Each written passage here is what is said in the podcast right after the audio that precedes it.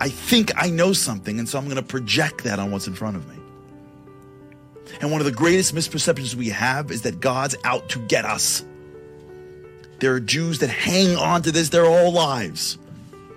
If I hit a challenge, if I don't do something right, he's disappointed. He's punishing. We say, V'lo sasuru. Don't follow after your heart and your eyes. And the commentators say, really, it should be eyes and then heart. Right? You see the donut and you want the donut. Eyes, then heart. But it's teaching us, no, no, no, it's your heart and your perceptions that are going to change what your eyes see. Don't let your perceptions dictate your reality. Don't look at the world with a negative lens because you're going to look at facts that are otherwise positive and see negativity.